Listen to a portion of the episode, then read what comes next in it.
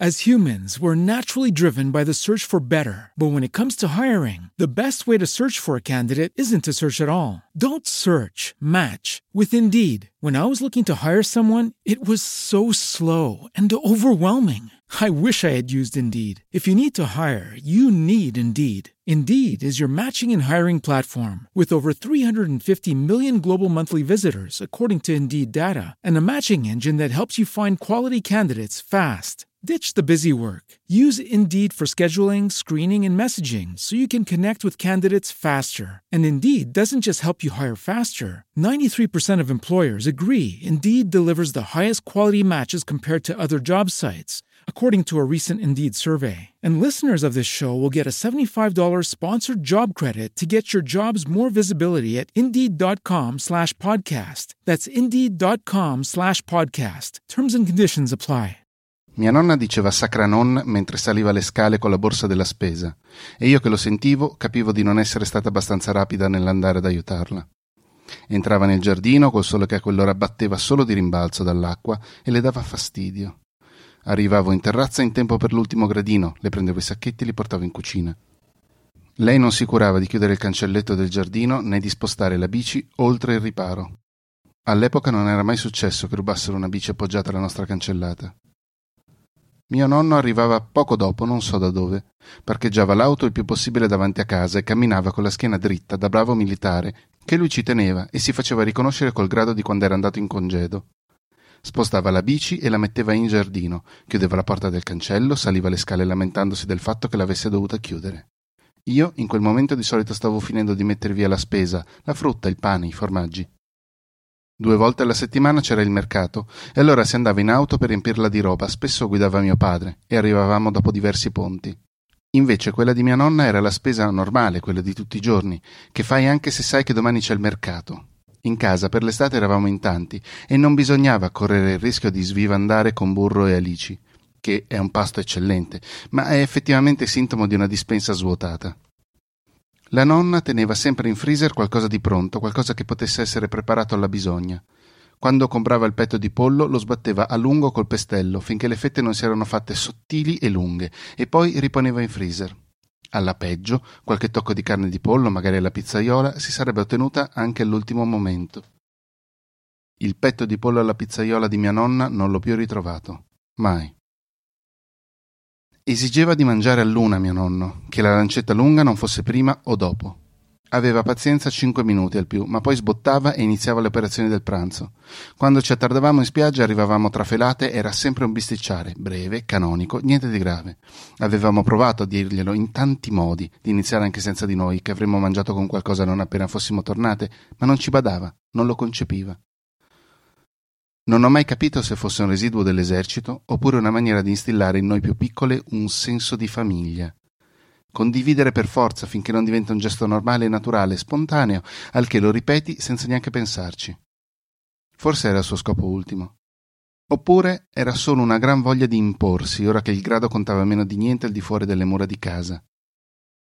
La casa era grande, mi ci perdevo quasi. Non un maniero, non una reggia.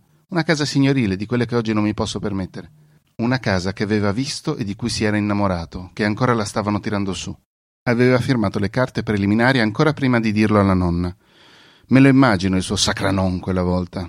Io non sono mai entrata nella casa vecchia, quella in cui è cresciuta mia mamma, ma l'ho vista passandoci accanto in bici. Ogni tanto la usavo la bici di mia nonna, ma solo quando c'era da andare a prendere il pane o le sigarette per mia mamma, o insomma il tragitto non prevedesse lunghi spostamenti o manovre azzardate. Prendevo quello che dovevo prendere e lo lanciavo nel cestino in vimini, o finto vimini, rosso come il telaio. Non è che non volevano che mi muovessi, anzi, l'isola in quegli anni era tutta per me e non mi era vietato niente. Ma alla bici mia nonna atteneva, di quell'orgoglio scemo di quando i tuoi figli ti hanno regalato un mezzo a pedali e tu ci vai fiera tutti i giorni, a parte d'inverno. In quelle settimane estive la casa era aperta a tutti e c'erano sempre i miei zii. Non proprio tutti i giorni, ma era raro che passassero più di 36 ore prima che qualcuno sbucasse a salutare o a mangiare. Di quelle cene improvvisate la cosa che ricordo di più sono i pomodori. Insalate di pomodori deliziosi, buonissime macedonie rosse di polpa e buccia. Non penso che sull'isola siano mai stati coltivati pomodori in grandi quantità, probabilmente venivano dalla terraferma. A cena in terrazza c'erano due rumori costanti. La sedia di chi si alzava a prendere quello che mancava? Eccomi, è il mio lavoro. E lo schiocco delle zanzare sulla griglia elettrica che prima le attirava, colore azzurro fluorescente, e poi le abbatteva. Sfrigolava come di carne sopra un barbecue, ma con un retrogusto elettrico. Per ogni zanzara uno zap, e la scarica elettrica durava tanto quanto la povera m'ha capitata. Uno zap più lungo era una zanzara che aveva finito di vivere arsa e consumata. Uno zap quasi inesistente prevedeva una bestia malapena brustolita. Ogni tanto facevamo dei barbecue, ma solo a pranzo. Prevedevano diversi invitati, che fossero parenti di sangue o amici con cui i miei nonni e i miei zii avevano condiviso i decenni. Veniva sempre la migliore amica di mia mamma, una che davvero da quando erano piccole. Le manovre iniziavano a metà mattina perché la brace fosse pronta all'ora giusta, in questo momento non riesco a ricordare una grigliata con anche mio nonno, però. Forse sono state tutte successive, non so dire. Mio nonno iniziò ad avere problemi con la memoria che io entravo alle superiori. Una volta mi prendeva da parte, mi dava 20.000 lire e mi diceva che quei soldi erano per comprare una penna che scrivesse solo voti ottimi. Ma quando ero a metà del liceo a volte non si ricordava dove aveva parcheggiato l'auto, se non era nei soliti posti davanti a casa. Però lo trovai lucido, preciso, perfetto quando morì una mia prozia e mia nonna si fece male al piede solo pochi giorni prima. Rimase costretta a letto per un paio di settimane e nel frattempo la sorella morì. Attraversammo il nord-est per il funerale e mi accorsi che all'altra sorella non era stato detto, a quella più vecchia, ma non vecchia quanto la defunta. Mia nonna lo sapeva, ma aveva preferito soprassedere. D'altro canto era successo all'improvviso e la sorella rimasta non era proprio tutta in bolla. Allora, tra l'altro, non si parlava di nord-est con l'insistenza con cui finimmo su tutti i giornali al tramonto del secolo. Si iniziava, ma niente che mi facesse pensare a quello che successe dopo dalle nostre parti. Andavi in giro per le campagne e non ti sembrava di stare dentro al motore del paese. Neanche dopo, a dire il vero, ma dopo era diventato insostenibile, parlavano tutti di noi. Il funerale fu sobrio, ricordo, con un prete in cordoglio che superava in certi casi anche il decoro talare ma fu una cerimonia rapida e dopo traslammo in casa e fu l'ultima volta che sentii scricchiolare quel parquet e mi sedetti sul divano. La casa non mi era mai piaciuta. I miei ricordi di quelle mura iniziano con la mia prozia vecchia, stravecchia, d'altro canto morì centenaria, e poco consona alla voglia di giocare di una bambina. Non che fosse una di quelle decrepite prozie che ti impongono di pranzare coi dizionari sotto le ascelle perché imparassi a non allargare le braccia come una villica, ma solo era vecchia. Ci separavano un'ottantina d'anni. Aveva gli occhi buoni, me lo ricordo, si vedeva che mi voleva bene, ma non era il posto più divertente dove passare le domeniche, e dopo quel funerale non fu più un posto, a prescindere.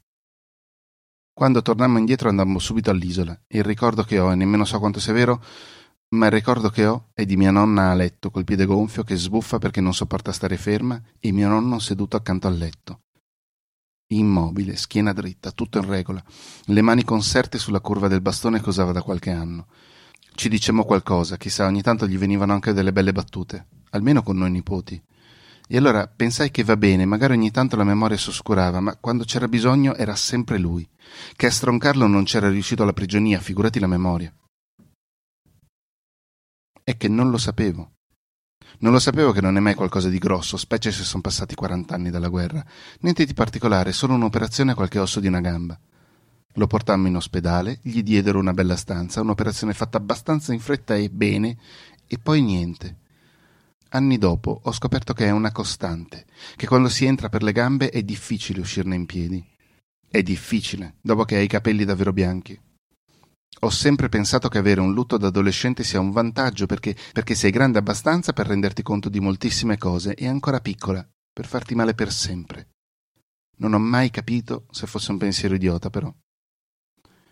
Facemmo il funerale tre mesi, quasi precisi, magari qualche giorno in più, dall'altro, quello nel cuore del nord-est. Ormai la nonna poteva anche saltare, ma non penso ne avesse voglia. Io ero a metà navata, grosso modo, con le altre cugine e gli altri cugini. Vedevo in prima fila uno dei miei zii, una camicia bianchissima imperlata di sudore, nonostante il tetto alto entrava un'afa lenta e appiccicosa. Più tardi scoprimmo che aveva dimenticato la giacca nera in auto. Forse aveva pensato che non fosse importante. Al cimitero era un po' defilata, ai margini della congrega. Gli uomini in completo nero stavano alzando la bara fino all'altezza dell'oculo, mia nonna e mia mamma diverse file più avanti, e in quel momento la sua migliore amica mi prese sotto braccio e rimase con me fino a che non si fermò anche l'ultimo colpo di spatola. Venne da me e non mi lasciò sola, davanti a noi la malta fresca sgocciolare. Non ricordo cosa mangiamo quel giorno. C'era il sole, faceva caldo, ma non troppo. La terrazza era affollata e tutti ridevamo. Una cosa che ho imparato. A ritrovarsi per i lutti vengono solo le risate. È una lotta irresistibile tra chi rimane e l'ombra che ci porta via le cose e le persone. A volte ci ripenso a quel pranzo di un giugno brutto, al sole che lentamente girava la casa e arrivava a prenderci in faccia, non solo più dall'acqua, all'acciottolio dei piatti, i bicchieri, la bicicletta di mia nonna in giardino legata, il telaio rosso, il cestino di finto vimini, spesso, grosso, anche lui rosso. È con molto imbarazzo che devo dire che il racconto di oggi, Sacranon, l'ho scritto io. Eh, avrei preferito che fosse Federica Bordin, che di solito legge i nostri racconti, a appunto a occuparsi della lettura, ma non poteva e quindi ci ho pensato io. Yuhu, io sono Matteo Scandolin, ho fondato Inutile tanti anni fa, sono tra i fondatori anche di Querti, che è il network di podcast che ospita eh, questo stesso podcast che stai ascoltando questi sono i miei vicini che come sempre spostano i mobili a qualsiasi ora. E, mm, e, niente io ringrazio tutti e tutte per aver ascoltato anche questa puntata. Mm, è da tanto che non scrivo un racconto quindi sono anche abbastanza imbarazzato.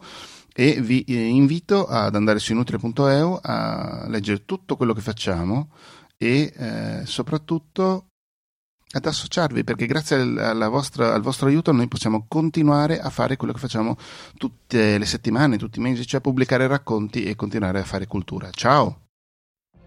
What if you could have a career where the opportunities are as vast as our nation, where it's not about mission statements, but a shared mission?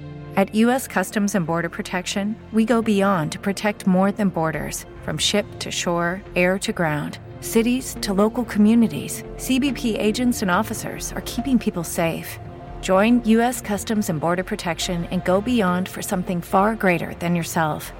Learn more at cbp.gov/careers.